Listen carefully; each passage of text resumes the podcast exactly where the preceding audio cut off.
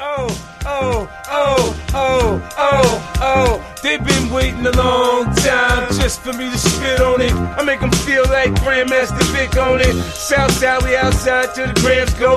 Pump page, keep the pistol by the ammo. I got that forever shine, cause of my forever grind. 16 in the 9, dead nigga fuck with mine. I come through in my Lambo leaning. Convoy, old boy, the kid got toys. Phantoms, Ferraris, hard tops, soft tops, riding with the Glock cock, wings to some shit pop. Oh, you find out it's the same. Besides the day and the date, nigga, ain't nothing changed. I'm a young Tommy Montana, the new Coley Ball. I'm a hustler for real, my nigga, that's all. Don't fuck with it's never over once you start. Tell Bream, I done bought Baisley Park. So those swings are my swings, I bought those. Hey, what's up, everyone? This is Gary A. Swaby, and you're now listening to the Powercast and we are back. It is 2021, July, as I speak. Um, and we're here to cover another show in the Power Universe, which keeps expanding. Um, I am here with Mr. Richard Bailey Jr. How are you, Richard? Doing good, Gary. What's up, listeners and viewers? What's up, indeed? And I'm also here with Miss Dana Abercrombie. How are you doing, Dana? Hello, everyone. Happy to be here finally after 20 years. Good to be back. So yeah, as you can see, we're all on video now. You know, we're, we're up in the production of, of Powercast. You'll still be able to find us in, you know, all the other places, iTunes, Spotify, you know, direct on the website, and of course here on YouTube as well. Um, and yeah, we have a, a, new format for the show as well. So hopefully it will run a lot smoother. Um, it'll be, you know, much better listen for you guys and everything. And, um, you know, hopefully it opens up some interesting dialogue on the show also. Um, so the episode we will be recapping today is, um, you know, episode one of Raising Kanan and the episode is called Back in the Day.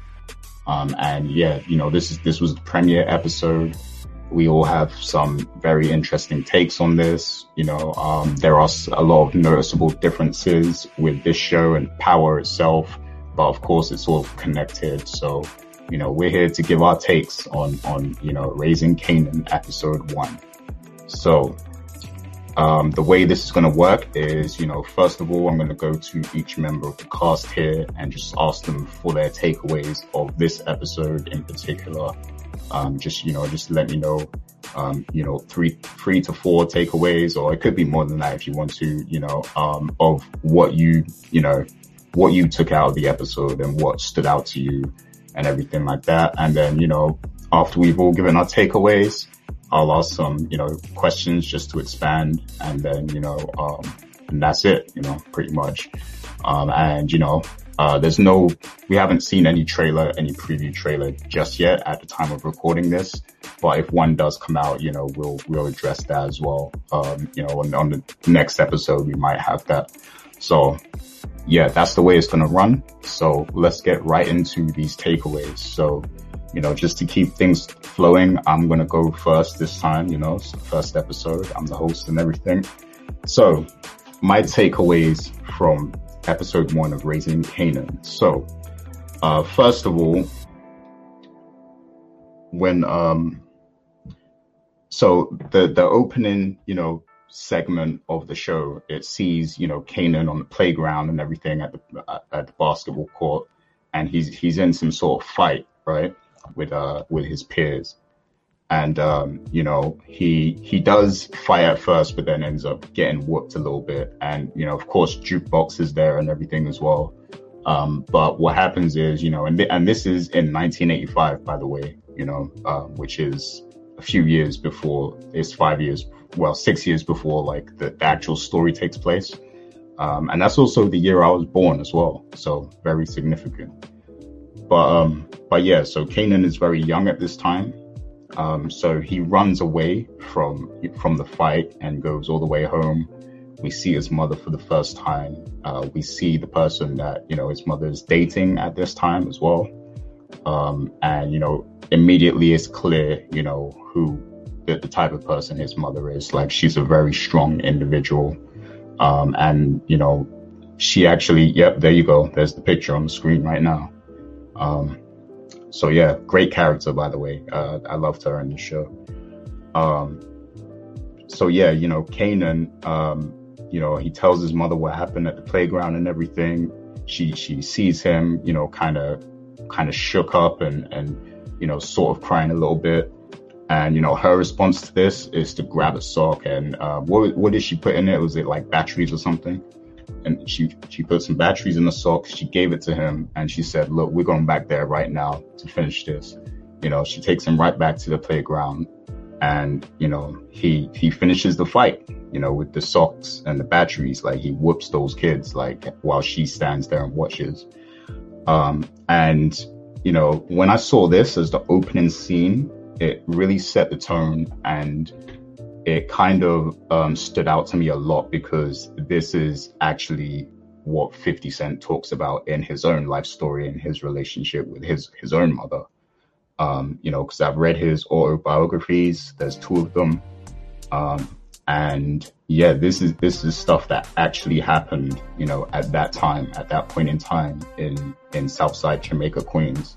So, you know, that was a great way to open the show because it, it set the tone and it also showed that this, you know, Kanan's story is, is going to have a lot of parallels with 50 Cent's life, it seems like, you know, because Jamaica Queens, that is where he grew up. We know that there was some parallels between, you know, the, the, um, adult Kanan and 50 Cent, you know, um, particularly, you know, when he, he was having issues with his son, his oldest son and everything, you know, just like real life. Um, and people were saying he was sending sub- subliminal messages with, with what happened, um, in power, you know, but, um, yeah, I, I feel like there's going to be a lot of parallels, you know, uh, to 50 Cent and this show, um, especially given the time frame and everything. And I, I think he's, he's able to pull from his, his own life experiences a lot. And although this is fiction, I think we're, we're going to see a lot of reality. Um, and the reason, and another reason I say that is because, um, I noticed, uh, Raquel, who is his mother, you know, Raq, when she was talking to Uncle Lulu and stuff, they were using the five percenter language, which is, you know, a real thing in New York. Like it's, you know, the five percent, you know, um, it's like a real sort of, uh, I don't know if you would call it a group, but it's like a, it's a code of ethics.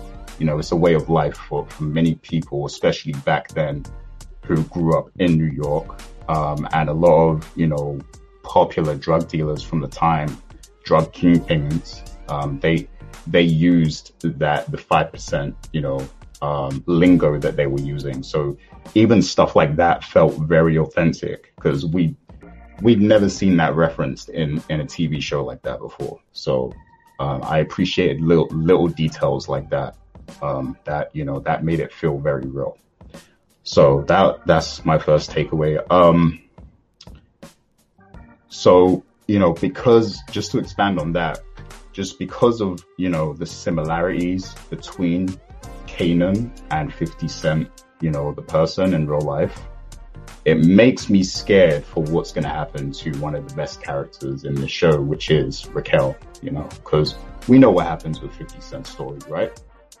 We know what happens with his life story. I'm not going to say anything, you know, if you, if you catch that, then you catch it, you know, I don't want to break anyone's heart just yet. So I'm not going to say, it. I'm not going to come out and say it just yet. But yeah, it makes me very scared for what might happen because because she is such a great character in this show. Um, so yeah. Um, and then you know also, um, it seems like you know because we know that jukebox is in this, and she played a huge role in some of the later seasons of Power. You know, um, and it seems like we're going to see her story in this expanded on. And I think we're going to see a much more human side of her because the jukebox in the main Power series, um, she came across as a little too violent, a little too bloodthirsty. You know, um, she didn't have a lot of dimensions or layers to her in, in the Power show. But in this, it seems like, you know, we're really going to get more depth to who Jukebox really was and what made her, you know, uh, become the person she is. And of course, that's the whole point of this show with Kanan. We're going to see that with Kanan too. But you know, by extension, we're also going to see what happens with Jukebox, and that's what I like too, because you know they're they're two characters we're familiar with in the main series of Power. Um, so it's going to be very interesting to watch both of them, you know, and how their lives play out. Um, and you know, I, I enjoyed seeing, you know, how, you know, because we know we know Jukebox in the main Power, she was, you know, um, she was into women and we got to see you know some of the origins of that in this in this show. So i kind of like that you know. Um, i like how they did it. It was very subtle as well. Um, and I, because we're looking at you know younger people they can't really do what they did in the main power show you know. Um, there, i mean there still was some sex scenes in this episode but it, we're, we're only going to see that from the older people in the show right so I liked just the subtleness of that moment with Jukebox and, you know, the young girl, just the subtle way that, you know, they held hands and everything. I, I felt that was very, very well done.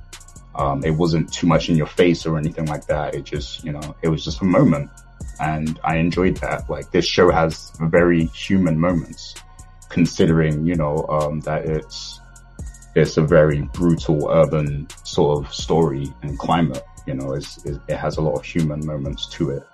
So I appreciated that. Um, and then, um, and then, you know, my, my, my next takeaway, and this is, this will probably be my last one because I'm, I'm keen to hear what you two are going to have.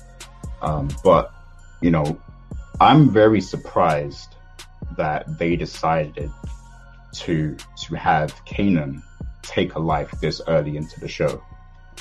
Um, and the reason I say that is because we know that Kanan is a killer. We know that he's going to, you know, he turns out to be a cold blooded killer. Like he doesn't care about anyone. Like the price of life is cheap to him, you know, um, when he grows up and everything. But to see him take a life in episode one, it's like, cause you, you want like, you want Kanan to be likable in this um, you want him to have some sort of redeeming qualities, right? Uh, it seemed like that's what they were trying to do with this, like show a more human side, show um, what you know led him down the wrong path and everything.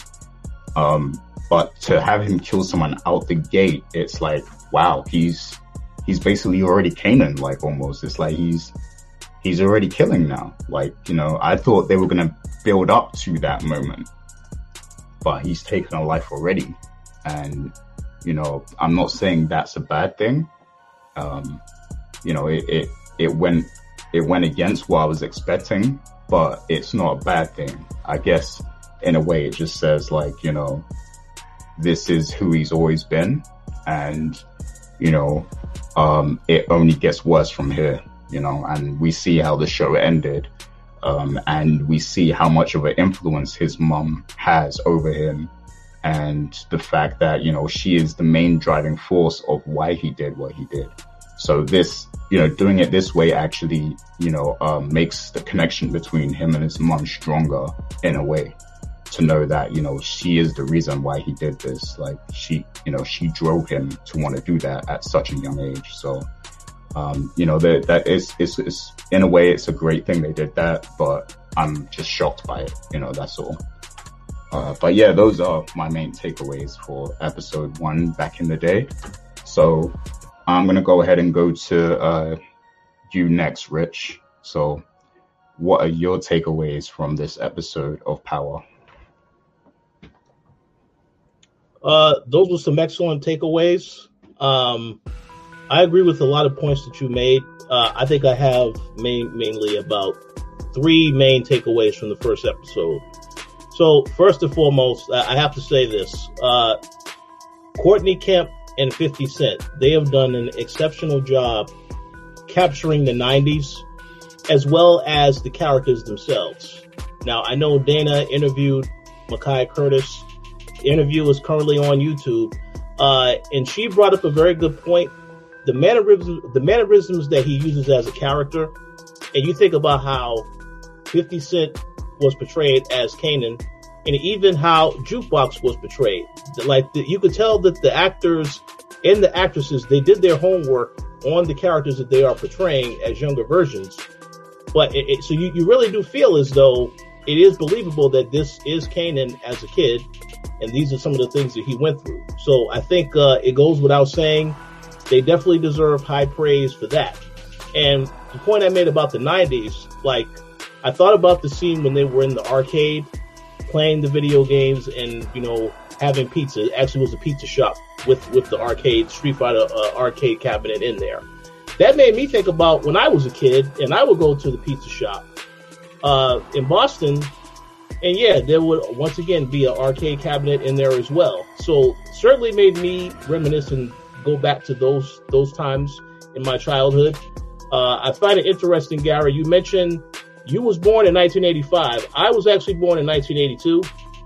So uh, I, but I do I do recall um, a lot of the things they showed in the 90s. Yeah, I, I remember all of that as a kid and becoming a teenager and stuff like that. So I think they've done an excellent job so far in this episode, capturing the 90s, capturing what people wore, how they looked, the music that they played, all of that stuff is, is fantastic. So they definitely deserve some praise for that. Um, and I know Dana's showing back when uh, Kanan was uh, when he got into his fight. Even they captured that timeline perfectly as well. Um, so yeah, I, I, I definitely wanted to say that I appreciate that first and foremost. That that's definitely my first takeaway. The other takeaway I want to mention is that I know Gary, you mentioned the dynamic between Kanan and his mom Raquel. You made excellent points, and I would also add that that dynamic reminded me a lot of what we saw in the regular Power, Power series between Tariq and Tasha. Because if you recall, towards the end, uh, Tasha wanted Tariq to not go down the same path that his father went down. But Tariq was adamant that he found out he was good at doing this stuff, and that's the path that he wanted to stay on. And I felt that that was very intentional that that dynamic is also explored in this because for me, it gives me a deeper perspective as to why Tariq looked up to Kanan in the first place. Because Kanan has very different, sim- you know, similarities as a character in terms of stuff that he's gone through from what we have seen so far. So um, I'm glad they put that in there because it, it adds more. Because I know we had jokes before on Powercast all the, the, the stuff about, hey, maybe Tariq is actually Kanan's son. No, of course that isn't the truth, the truth at all. But yeah, it makes you think about those those things for sure. And I'm glad they put that dy- dynamic in there to explain for those that maybe haven't seen Power or they may want to go back and watch Power, then they'll notice right away, yes, there are similarities with those relationships. So I appreciated that. Um, and the final takeaway that I wanted to mention is uh, I really like the family dynamic of the show. The fact that there are all these other characters we didn't really know much about, we didn't really know anything about, like, you know, Raq's brothers, Lulu and, and Marvin. And, you know, right now you can see that, you know, their family dynamic, obviously, they're, they're doing their thing out there on the street. But now they have an issue with Unique, uh, played by Joey Badass, which once again did an exceptional job as this character. I'm looking forward to seeing as things start to set off with this turf war that they have going on. But I just think uh, the family dynamic is is really strong.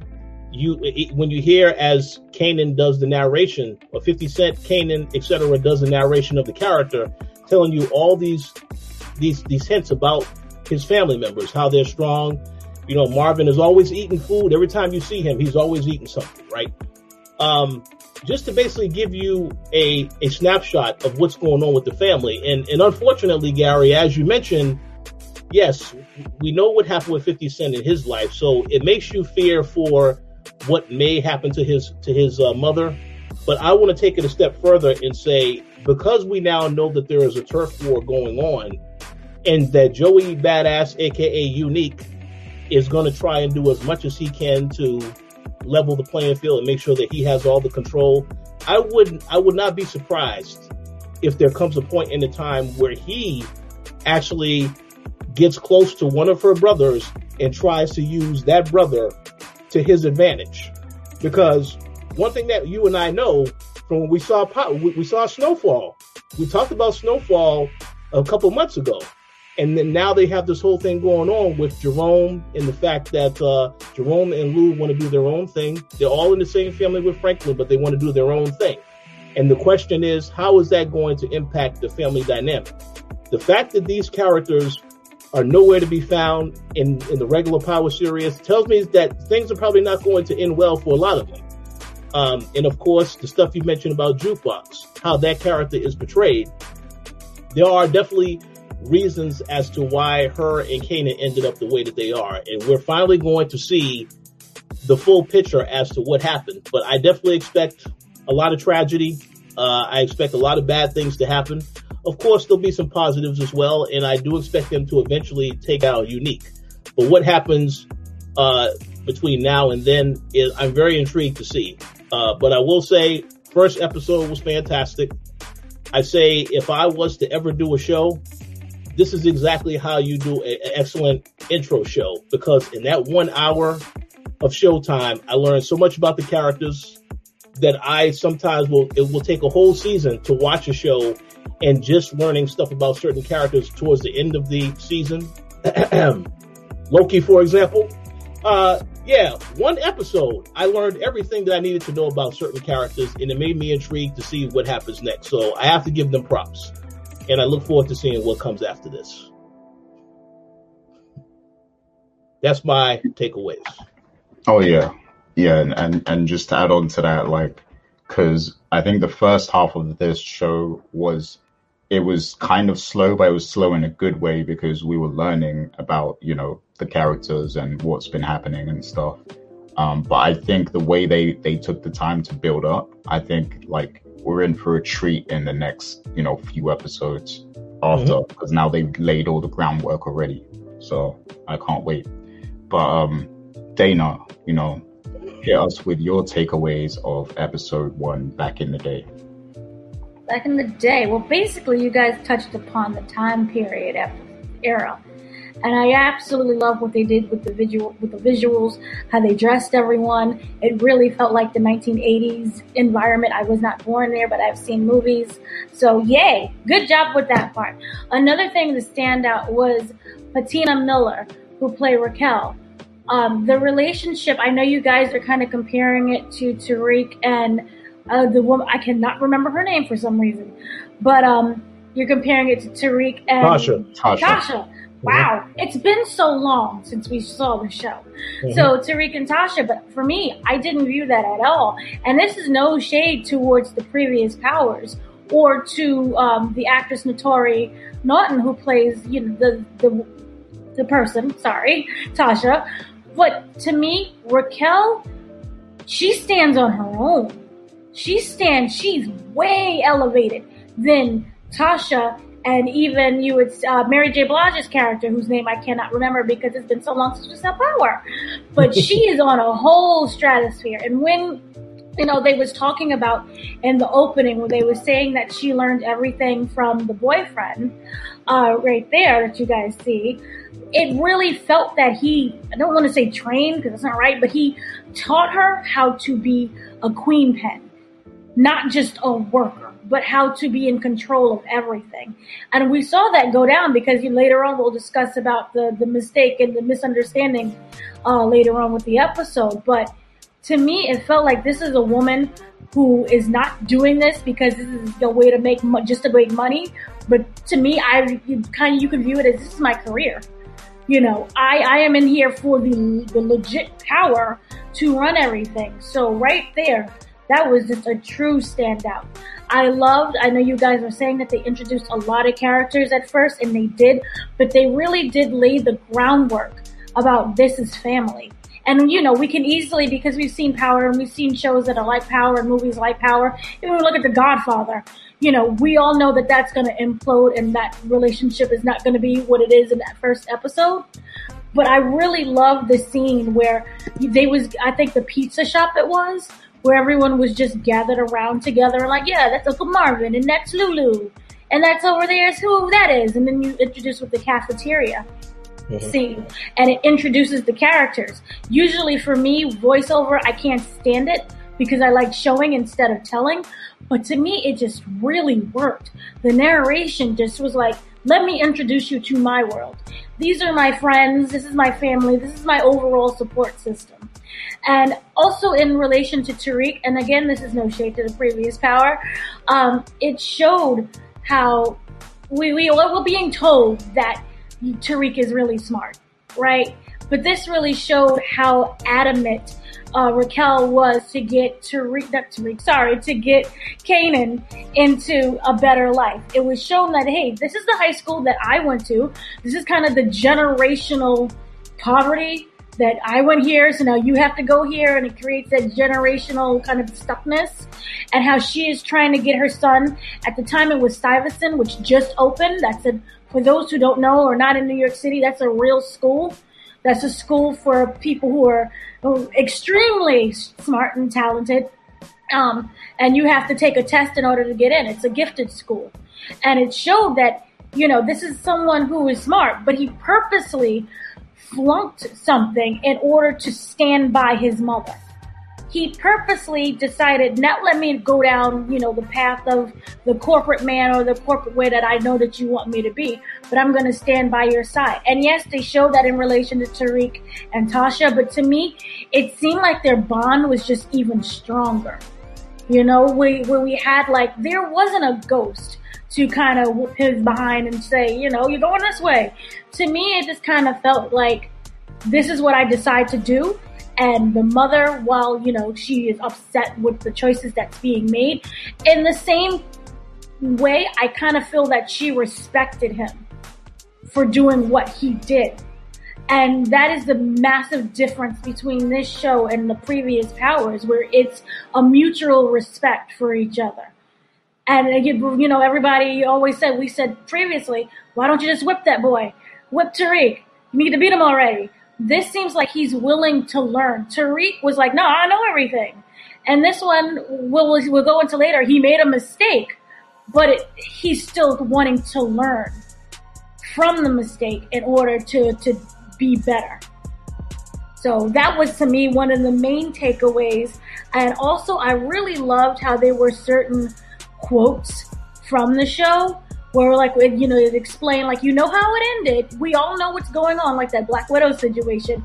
We know what happens to the end but you have to pay attention to what happens in between because the choices that i may make here actually goes back and impacts what happens in in the future so it's a really great parallel for both of the shows. And I was interviewing Sasha Penn, who is the creator and the showrunner, and he was explaining how he wanted those to. T- it's a separate show on its own, where you don't have to watch the other powers, but he wants you to understand where Kanan's mindset is, and how it evolves, and how it can change.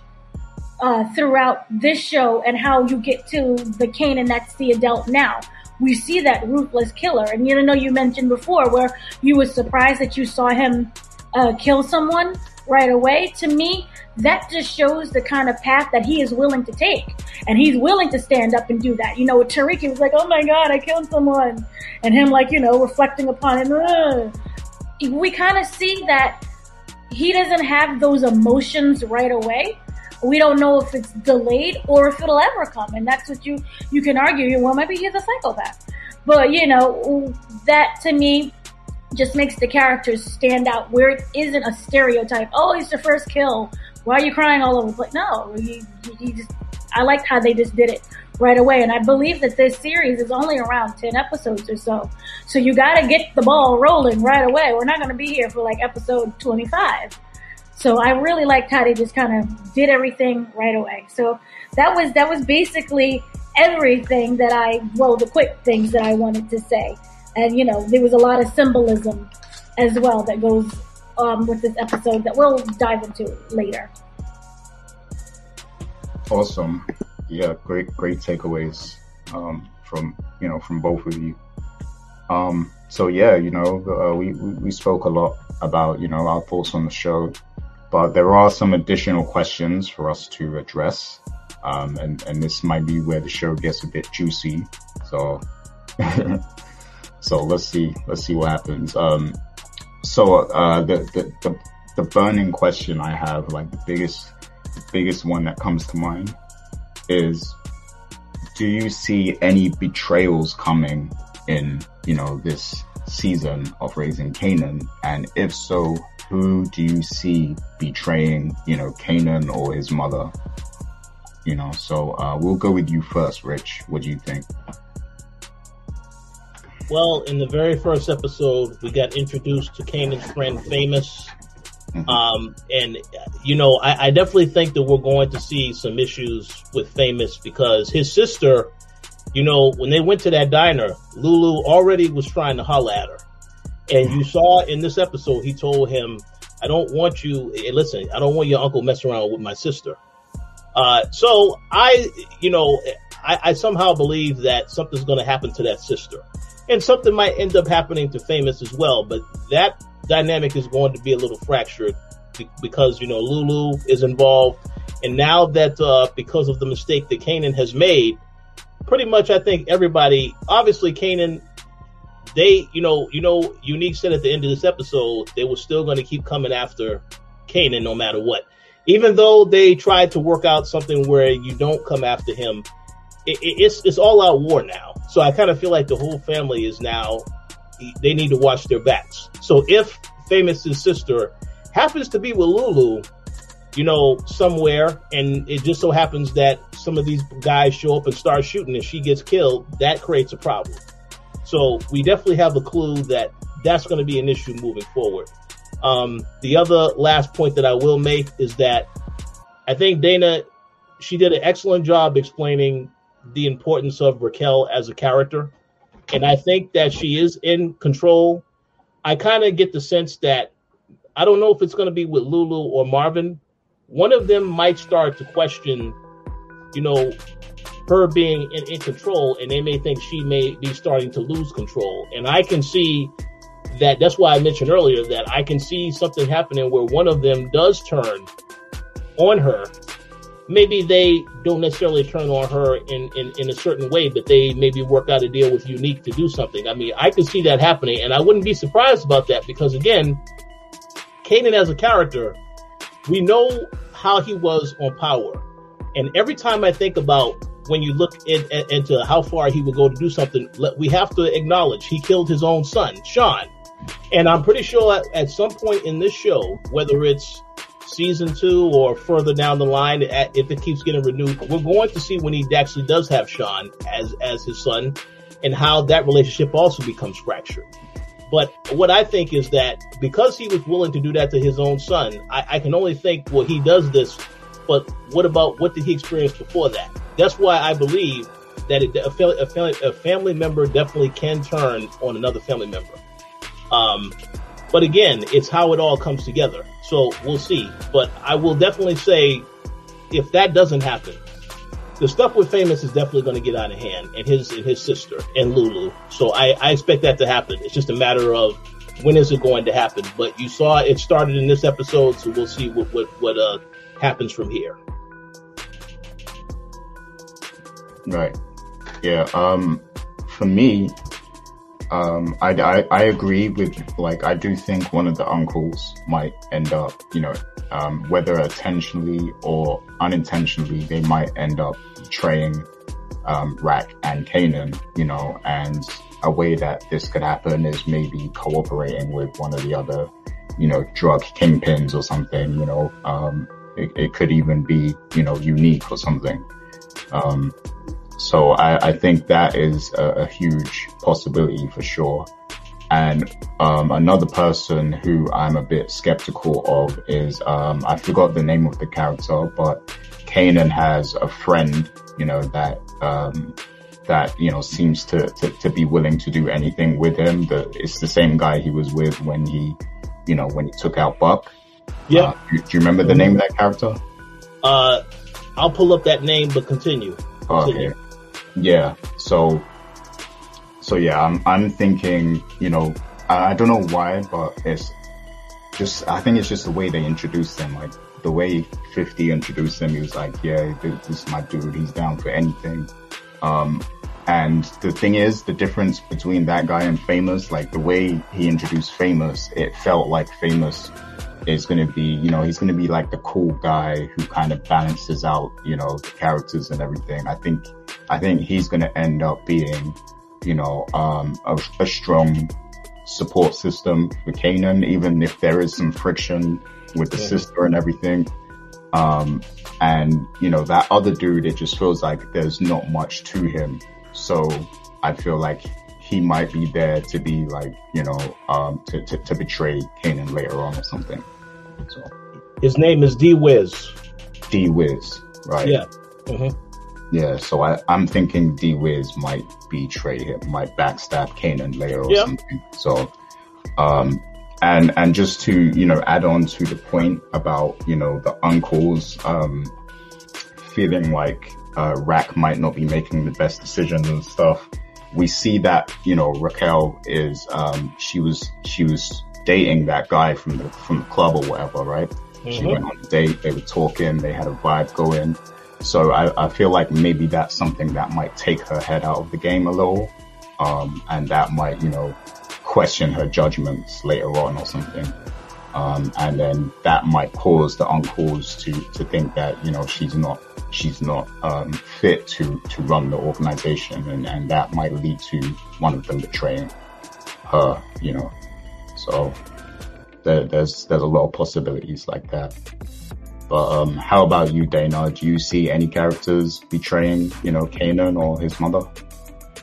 Um, in terms of betraying, you know, I do see someone from the crew. Someone where he was going and explaining who was who, who was part of the crew. Um, I, for some reason, I don't seem to trust Sean. I can't, I can't pinpoint it, but I, I don't trust Sean. And then because we kind of already knows what happens with Jukebox, the hardening of Jukebox, and we know that she ends up working for the police department, but it's like an inside thing. Um, I kind of feel that, you know, we're kind of exploring her relationship with that white girl whose name I can't remember. I'm sorry. But we're, we're exploring that relationship. I don't think that it's going to end well. And I do feel it's going to harden her. And she's going to start making choices that may seem more cold blooded. Um, and especially because she's very close with what's going on in the whole gang thing. She's on the inside, but I do feel that she's going to start making making more hardcore choices, and maybe for a minute go out on her own and do something. Maybe not right now in you know in the first five episodes, but I think we'll eventually get there. Right. Yeah. Um, And I don't Yeah. trust anyone's uncle. I don't trust no uncles. And I don't trust, here's the thing. When it comes to the uncle, I don't trust Lulu because I don't trust right hand mans. You know too much information. So you're Mhm. gonna actually do something that's a side deal. You're gonna try to cross something. I don't trust the right hand man. No, no, no. And, and if I could add one, one more point to that, anyone that knows Lulu and knows that actor, there's another show that he was on where he was considered an associate and turned on his boy. So yeah, that's not a good uh, look for him if if this is the same path that uh, this character is going down. Mhm. And I, I know that you said previously that, you know, a man is gonna end up distracting Raquel. I hope that she is just not that kind of woman. She doesn't seem like she's the kind of person who's gonna be distracted by a man. Because if you looked at her previous relationship with the guy who died a week later, remember they was explaining, oh, I really liked him, and then he died. Um, I feel that she, maybe he, somewhere them, it hardened her towards not being that. I want to say stupid because you can't say that anymore, but um, smarter than that. To not like, oh, it's made an attention. No. or, or maybe I- she'll just be more calculating because I, I do think, you know, everybody wants some company sometimes, but maybe, maybe she, she's strong enough not to let it, you know, affect her decision Yeah. making. Oh, because then we're getting into Tasha territory. We know how that little dum dum. now And, uh, can, can I ask a quick question? Uh, yeah, the, the guy, the one you're talking to, the, the former guy, his name is High Post. Ah, okay. Uh, do y'all think that we'll get a flashback to what as to, to show what happened to him? I don't want to know uh, what happened to him. I want to know the whole how he was teaching her and their relationship with that. Yeah, I, I, I I would, I would like to see what happened to him because that, that, that could be relevant, you know. Yeah, yeah, because I, I I wondered that because I was wondering when they started the show and you show like 1985, yep, then it jumps ahead in time to 1991. I will be curious to know what happened to this character, especially as as Dana said, he he probably was there. He played a role in teaching Raq a lot of things, getting her prepared with the mindset, so on and so forth. So I will be curious to see what happened to this guy. Um, but we'll see, because again, this is a show about Kanan, so eh, they may not go back to that, but we'll, we'll see. Well, in '91, didn't they not say like a quick thing, like they either retaliated? They they they, they said that he got killed. Yeah, the- remember, remember Kanan said in, in the uh you know when he was talking about he said he'll he, he- when he was talking about the character he said yeah he'll be dead a year later Right. so uh and, I and, and we do know that Unique also was talking about him as well when he had the conversation with Raq the fact that he's not around anymore and all this other stuff so I I would be curious to know that and then also there was comments made about Kanan's father and how he used to run things as well but yet, I, I, like I said, I don't know if we'll find out about that character. It's not necessarily important because now it's about Kanan and what happens at this period of time, as he already said. But I just was curious when they spoke about that stuff, if that's something they may revisit, even ever so slightly for just a little bit. Yeah. And um, one thing I would like to see, and this is just me imagining stuff, but like, um, cause, you know, 50 Cent never knew who his father was, right? And we're talking about how there's a lot of parallels here. Um, so, and, you know, there's a show that me and Rich often talk about called The Wire. You know, it's one of our Oh, favorite yeah. shows. Um, and one thing I really love about that show is, um, there's two characters who are connected and it never happens on screen. It, you have to pay attention to realize. So the two characters I'm talking about are Randy Wagstaff and Cheese. Um, so there's a scene where, you know, you see Randy's name, um, you know, on, on like a, a document, like a, you know, social security document or something like that, right? An official, uh, document and you see like his full name, right? And it's the same name as Cheese's Cheese's real name. So it's like Cheese, it could be his dad, right? So hmm. I, I like little things like that because they never actually mention it, but you just see that detail, you know, if you're paying attention. So I, I would like them to do that in this, you know, as far as, you know, the mystery behind who Kanan's dad is. Like, you know, I would like for it to be like a subtle kind of reference or something that we have to catch like that would be you know a great way to, to, to handle that. But you know i don't think we necessarily need to see his father because you know the point of this is you know his his bond is so strong for his mother because she she's done everything for him. She's been you know she's given him you know discipline like a father would. She's taught him life lessons like a father would and then and then she's also nurtured him and cared for him like a mother would also. Mhm. so that's the whole point of this show you know i think. So we don't necessarily need to see the father um, and and also it's a testament to how you know broken a lot of families are you know especially around that time you know there, that was the crack era so there were actually a lot of you know children being raised without their parents or you know with one parent you know be it the father or the mother. So so you know it's it's a it's it's a testament to what things were really like. So um yeah. Um, so my, my next question actually, you know, we, we kind of touched on this. Um, Dana, you know, she, she doesn't trust him, she said.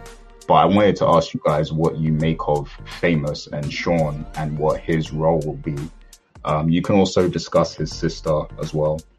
Um, so, so yeah, Dana, we'll start with you. You, you said you don't trust him, but is there any particular role you kind of see him or his sister playing later on in this series?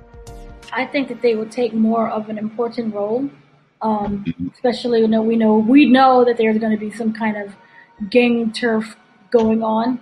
Um, we know that it was perpetuated accidentally by Kanan. So I do feel that they're going to have to end up taking the lead more, and because of that, I don't know how well the communication is going to be with Raquel. And so there may end up being some side things that end up happening because of that. But I do see them taking that authority, well, you know, if she can do it, I can do it also kind of way. Okay. And how about you, Rich? You, you're talking about famous the the rapper, or you talking Uh, about Lulu? I'm talking about Sean, you know, the, the Puerto Rican friend. His nickname is yeah, yeah, famous, right? Fa- yeah, this is the Yeah. nickname. Yeah. Yeah. Uh, well, you know, okay, I, I, you know, I hadn't made notes. His sister's name is Jessica. Right. Uh, I really think it all hinges on what happens with Jessica and, and, and Lulu at this point. And, and not necessarily, it, it could be something whereas, you know, because they are in this whole turf war thing, it could be something whereas, you know, Lulu spends some, spends some time with Jessica, they go their separate ways, and then one of those gang members threatens, you know, sees her and, and threatens her. Um, and once, of course, Famous finds out about this, then he may be persuaded to have to try and do something to protect his sister. Cause it's obvious that he does not want her messing around with Lulu. Uh, and you know, even, you know, I believe it was Jukebox made the joke about, you know, well, you, well, you know, she was, you know, she she's to do what she want to do. She she, you know, probably said she wasn't built for this life, but she she's to do whatever she wants to do. So I kind of feel like, you know, that he's very protective of his sister, and that right there is going to be an issue that I think. uh th- This is reason why they they made they showed you this early on that this is going to possibly become an issue because he does not want Lulu messing around with her at all. And you have to recall in this episode, after they left the diner, and there was that shoot that you know that that that that, that, that, that the gun shooting in the air, and the fact that he protected her, he made sure to shield her from any of that. And then you see the line she had after, "Oh, no one's ever done that for me." So this tells you this is going to get deep between those two, and famous will not like that, and it's not going to end well. It's just a matter of what is the path they're going to take to actually tell that storyline because it could be something where he just turns on them and starts to work with uh, Unique and his crew. Um, but we'll have to see how it actually unfolds. But it's something's definitely coming. We know that much for sure. Yeah. Yeah, great points uh, raised. And yeah, like it, it could, I think Sean could turn, you know, his, his character could turn so easily, you know, um, just by, you know, the whole sister thing. Um, like, cause let's say, you know, Uncle Lulu and, and the sister go out on a date or something.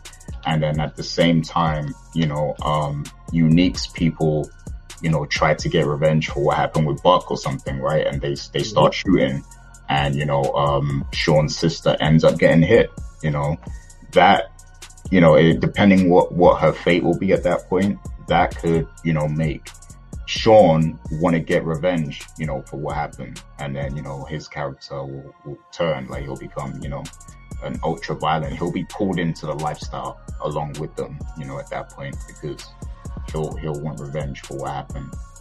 Um, so, so yeah, like, uh, that's the character I want to watch closely to see what kind of path they take. You know, we know that he, he's a, he's an inspiring rapper, but, um, he's not very good according to Kanan. So, um, but yeah, um, it's an interesting character. I want to see what kind of role Sean is going to play in this. So I guess we'll have to wait and see. But yeah, some, some good takes from both of you. Um, so the last question I had, and then, you know, you guys could, uh, you, you guys can bring up some stuff if you want to. Um, last question I had is, you know, in light of what happened, um, so we know that Kanan killed Buck and we know that Unique's crew isn't too happy about that. Um, they shot outside of, you know, Kanan's home. Luckily, Kanan wasn't hit. Um, and, you know, his mother bravely went to go and see, you know, Unique about this situation. And he said that, you know, I can't be responsible for anyone wanting to, to get back at, you know, Kanan for what, for what happened, you know, but he, he's going to do his best, I guess, because they have an arrangement but he, he can't be, you know, fully responsible. So that suggests that somebody is going to try and get, get revenge for Buck, right? So I want to ask you guys, you know, we saw at the end of the episode, Raq was, you know, essentially, you know, um, teaching Kanan a lesson, you know, when they were shooting the guns and everything at the beach. You know, she was telling him, you know, every time you use that gun, you know, a bullet comes out that, that you know, it has your name on it. It's attached to you and the consequences are yours for that bullet, you know, so she was trying to teach him that lesson, right? So that suggests that, you know, she's trying to harden him and she, she wants him to feel comfortable using the weapon because he, he might have to protect himself because people are going to come, right? Um, but that there's something she can do to kind of help the situation, and that is to move Kanan away from everything. So I want to ask you guys, do you see Raq potentially moving Kanan away from what's going on, or trying to at least? You know, because we, we, we know that even if she moves him away, he might find his way back, or he might come back somehow, right? But do you think that that is going to be, you know, something she considers because that's the most logical thing to, to think of, right? Let's just, let's just get him away from here so nothing can happen to him. Um, but do you think she is going to make that decision? You know, we, we, we know that Kanan referenced having a, uh, having grandparents or a grandmother somewhere. So, uh, what would you guys think? Like, do you think, um, she will try to, you know, send him away? What do you think, Rich? Uh, I think this episode was her attempt to try and send him away, but then coming to the realization that he's going to do what he wants to do. So if he's going to do what he wants to do, I might as well guide him down that path. Uh, so I don't know if she's going to, you know, go back on that in the f- future episodes. Um, but I kind of feel like it really depends how bad things get. Because if the situation escalates and you know you see family certain family members getting killed, then I can see trying to get him away from that. But I, I kind of feel like either way, he's gonna he this is what he decided he wants to do. So he's gonna always find his way back. But I do think in this first episode that that was the attempt to send him away. But she just decided after talking with him, thinking it over, and then of course having her brothers also say the same thing, she just decided no, he's he's to do what he wants to do, so he might as well stay here. But we'll see if that changes as the episodes continue. Right. Yeah. Um, and what about you, Dana? What do you think about that? No one remembers this very important detail, and it was amazing. And I watched it, and I was like, "Oh yes, this again is what separates Tariq from Kanan." When the whole episode, the, the end part where she's teaching him how to shoot, right? It, it says here um, that there was the whole thing about the symbolism where it says that they're going to be running from a bullet forever. And hmm. she's teaching him how to shoot. There's a moment in the camera, he smiles with glee. And his mom catches that. And she's like, oh, shoot. Like, even she's like, oh, what did I read? So that right there is the difference between Tariq and Kanan. Tariq is all talk, Kanan is action. Even and then it goes back to when he did his first kill. There's that glee. Remember when we saw that there was that scene where it says "get the strap," which I love how they incorporated that because he said all he says is "get the strap." So I'm like, yes. But that scene or that moment where he looks in and his eyes is all like, yes, it's all glassy, and in that little squint, there's no place that right there was the test. And, you know, he could have easily said no. But the fact that he didn't say anything but smiled, he's ready. There's, there's no reason to send him anywhere. He's ready to stake his claim.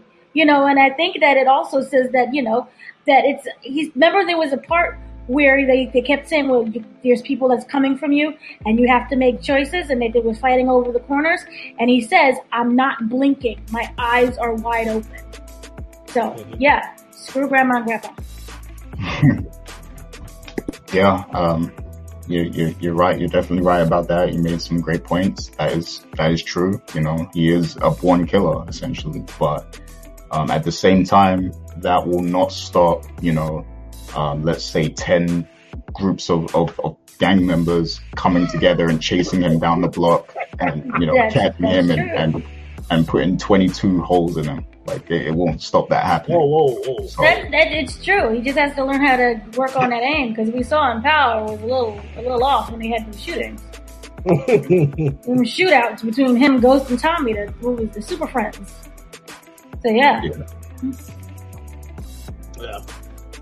Yeah, I, I, guess you know we'll see. Um, it's going to be real. Well, I can't wait for episode two because uh, after that, you know, I gotta see what happens next because you know it seems like the only like the only thing that can happen next is all out war. You know, at this point, like so. Yeah, I can't wait to see what what path they take. But um, this is where I'm gonna. Oh, go, go ahead. No, I can say I can tease that because I have seen it with my eyeballs. oh. Well, well, don't do that yet because you know Okay. we don't let the listeners. You know, they they might get upset. but um, but this is where I'm gonna open up and um, you know, let you guys, if, if there's anything else you wanted to mention specifically about you know the episode and everything, um, you know, let it be known. So, Richard, do you have anything? Uh, I don't have too much to add. I, I will say again, it was a excellent, excellent first episode. Made me very eager to see what's going to happen next. Um, the Buck 20 thing is going to have a lot of ramifications for Kanan. I feel like, yes, he mentioned that was the first person he killed, but we also know that Buck 20 was the boyfriend of the girl that he has had a crush on since he was in elementary school. So I'm curious to see how that dynamic, you know, evolves now, because he can go after her. You know, he made it. He made it clear when they had that little scene where he was looking at her. Oh, I'm I'm, I'm never going to stop going after her. So I'm curious to see what happens with that relationship as well. Um, but yeah, th- there's a lot of questions, and of course, once again, the family dynamic, the fact that we got an introduction to all of the family, and we have a little bit, we have a good understanding of where their mindset is at right now.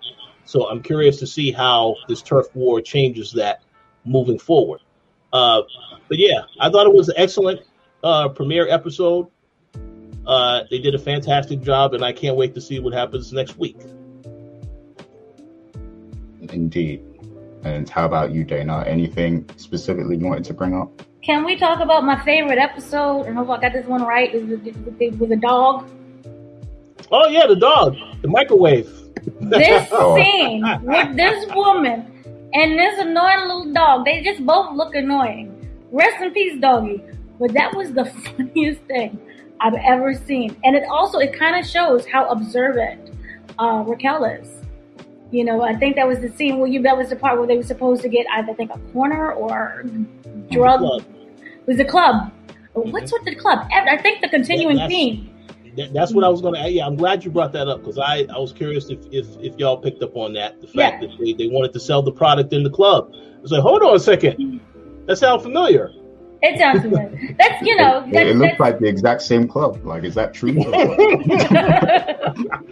it was well basically that whole thing with the dog was hilarious and also with this actress i have been watching her for a while now and i didn't if you tell me that she was in power i would have thought no she doesn't fit in it just it just doesn't make any sense but she just kind of fit in as being like that that that girl. And it was just hilarious how everything went down with the dog. And again that kind of shows i don't want to say the cold-bloodedness but there's the hilarity of the whole situation and how annoying that she can be where she thinks that she has the upper hand right there with her quick little comebacks. But then no the dog is now in the oven. And yeah so rest in peace to the dog. But that was masterfully done AnnaLynne M- M- McCord is her name. So Hmm. hilarious. Yeah. Yeah, I- I did like how they added that because uh, one thing I've liked about Power is how it kind of fuses like um the gritty, you know, um, gangster lifestyle with like the the glamorous, um, you know, city New York life and and everything. So it it really does clash, you know, the cultures in that way, like you know, the upper scale, you know, uh, New York lifestyle with you know the, the the underbelly of New York with the the gritty gangsters and everything. So I like how the show kind of fuses those worlds together. Um, and you know, characters like that is what really, you know, seals the deal on that. So, um, And, and and another thing no one mentioned was our good buddy Mr. Epps of Omar. oh yeah, Oh Omar yeah, yeah. yeah. He was back. He came back. He was uh he was the cop teaching that the, the his white uh, rookie, the girl. She's learning everything, so we kind of already know she'll be more observant to it. We kind of see that he has a, a tie-in with Raquel. You know, I'm tired of you coming to the house. Oh yeah, Oh no, I, I have a comment to make after you.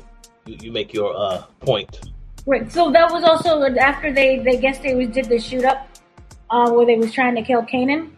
Um, I love how he just kind of came in and made his appearance, and so for me, we kind of know that his name is Malcolm Howard on the show. Um, and that he's kind of he's close to the mom. He has ties to her, uh, but we kind of know that it'll end up probably being the his I don't know what you call sidekick cops, co-worker, co-cop. Um, she'll be the one that's going to do some heavy investigating. So she is basically uh, maybe an Angela Vasquez in this situation. Valdez. Val, yeah, Valdez. It's been so long. I'm sorry. but uh, yeah, she'll be one of those kind of things, or maybe she'll be end up being, well, you know, someone who breaks the case, and you'll have that strained relationship between her and Malcolm. Mm. I'm also wondering if like jukebox. Um, oh, actually, you go ahead first, Rich. Cause... Oh no, I'm curious to hear what you guys say. I'll keep this brief. Uh, I'm glad that you mentioned that, Dana, because I, I, I like Omar Epps as an actor. I, I I know he only showed up at the end of this episode, but I I do want to add this point. I mm like the points that you mentioned. I kind of get the feeling though, this guy could be a corrupt cop though. Really? When I when I saw him and yeah. when I saw the the, the the, the the partner, I instantly thought Training Day, right? Yeah, exactly. Yeah, that's what I was thinking. And, and, and, that's why I say, you know, we'll watch out for that character very closely because it's kind of like he he has his ear to the ground a little bit too close, and I kind of would not be surprised if he's in it, involved in this as, as well. So we'll see how that evolves, but. uh yeah, I think it would be great to see him because I don't recall Omar Epps playing a, a, a, villain or a bad guy in any of his older movies unless I have to go back and watch. So we'll see if that's what his intentions are. But I kind of feel like he's not a, just a squeaky a squeaky clean cop. He does some dirty stuff as well. So we'll see what exactly that means as the show progresses. Yeah. Um, and what I was to say kind of bounces off that because I, I do think he has he is a um, you know um, a, a crooked cop, mm-hmm. and I was wondering if this guy might end up influencing Jukebox because that happens to her too. So mm-hmm. I'm wondering if there's going to be some sort of connection there um, at all. Um, mm-hmm. And you know, also, you know, Omar Epps, he was in In Too Deep, right, with LL Cool J. Yep. Mm-hmm. So so this would be like the reverse thing because in that movie he was, you know, an undercover cop trying to bust the kingpin, right? And in this, you know, he, he he's gonna be a dirty cop, so he, he's actually a cop, but he's he's dirty. So um, it would be interesting to see him play that dynamic in this. So, mm-hmm. mm-hmm. um, but yeah, um, if that's everything, then oh, uh, oh, one more thing. Sorry. Yeah. Go ahead. I just really have to applaud the acting and the writing. We got mm. actors who can act. We don't have to learn and grow with them. They're already there. They're on the page. They're putting out the words. Of the writers, yes, we know what we're doing. So I like the elevation that the Power Universe is doing. I like how they're evolving and and I like how we got something where we didn't have to play like huh, that was kind of funny and it wasn't meant to be. But I, I really like the level. Yes. And I also want to add to piggyback off of what you said. I love the new Power Universe logo because I wasn't expecting to see that. I was like, "Well, hold on, is this is how the show starts?" Uh, and by the way, the Fifty Cent song, thumbs up. Thumbs up. Yes, it was refreshing. Yeah. Yes. yeah, I, I, really, I really like the original song, the Keni Burke, um, "Rising to the Top." it's like a remix of that. So oh. so yeah, I, I love the uh, I love the intro. I'm just happy we got out of a big rich town. He came I, I still want to hear that, but only on the Ghost one, like you know the yeah Power Book Two. You know. November. Yeah. Mm-hmm. Um, and also, you know, at this point, we should also announce that, um, you know, Raising Kanan has already been renewed for season 2 mm-hmm. So, you know, that happened before episode one even aired. So, um, yeah, great, well great news, great news, and, and congratulations to the Power team. Mm-hmm. And you know, the BMF show is also, you know, that that got revealed as well, and I can't wait for that. So, yeah. But um, yeah, that's pretty much it um, for this episode. So let's get into the shout outs, um, you know, that we have. So I'll go to you first, Dana. Well, shout, shout out. Shout out really quickly to Starz. They sent like a box of goodies. It's like old school oh. CD. Like, remember fanny packs? Fanny packs and wow. like a box of like 90s uh, candies. Wow. Pop, Pop rock. rocks. I thought that was extinct. Wow. I didn't I didn't even know that. And then like um some like old school like hip hop books and stuff. So shout wow. out to them. Also shout out oh, so, to our so so you need my address, right? I need your address and I can look, remember Polaroid cameras? Oh yeah. I don't even know how to develop this. It's adorable. But like Polaroid stuff. So yeah, so thank you to Starz, and also thank you to everyone who is listening and now visually watching us. Mm-hmm. So thank you for checking us out, and also really quickly um, on the YouTube, we'll have it out when I when we put up this video. We'll have all of the links that show the interviews between Sascha Sascha Penn, the entire Kane family, the Kanan Stark, sorry, family, and also with uh, the actor who plays Kanan. So yeah, you can look forward to that and to more episodes that we will break down. Awesome. And yeah, like props to you for, for doing all those interviews as well. Mm-hmm. You know, like, Absolutely. So yeah. Um, Rich, any shout outs? Yeah, I, I, well, I, am also going to say, yeah, props to Dana because she had some excellent interviews. You should definitely check them out. Uh, I, I want to take a, a, minute to thank everybody that has supported the Powercast through all this time. Uh, I, as Dana mentioned, you know, it took us a while to finally get on video, but uh, it, we, we, we started doing this, and I think it's been a great experience so far. So we will continue to be on video uh, for the for the foreseeable future. But for those that have been supporting the show since day one, if you are still around, we appreciate your support, and uh, we look forward to hearing your thoughts from this episode as well as the other shows as we continue to cover them for sure. Yeah. Yeah, it's great to be on video. And, um, you know, if anyone comments on my ugly mug, um, I'm, I'm deleting you. I'm banning you from the channel forever. Don't even try it. No, I'm, I'm joking. But, um, yeah, we, I, my shout out is I just want to give, you know, a shout out to all of the listeners who have continued to support the Powercast you know, over the last, you know, I don't know how many years it's been since we started because we, we, we didn't start at Power Season 1, but, um, but yeah, we've been doing this a, a good few years now and, um, the response has been great. So I want to give a huge, um, shout out to all of the listeners who have continued to listen and support the show. Um, and I hope you do enjoy, you know, the new format of the show and everything and the visuals. Um, so yeah, thank you all. And, and, a big thank you to Starz for allowing us to, you know, review the episode, um, early and everything and giving us access, um, you know, and all, for all the interviews and things like that. So, um, big shouts to the Starz team. Um, and yeah, that, that's, that's pretty much it, man. Um, that's episode one of Power, of, uh, Raising Kanan and our recap on the Powercast. We will be back next week to recap episode two. So make sure you subscribe. Uh, you can also subscribe to the playlist and uh, we're also on iTunes and Spotify and uh, you know and you can go directly to the website at thekoalition.com coalition with a K you know and we have a lot of different content on there you know we cover video games we cover other TV shows, um, such as Loki. You know, we had a whole series reviewing that show. You know, so so yeah. you know, def- definitely stay tuned to, to what we got in store for you next. You know, um, and we will see you all next week. Take care of yourselves, people.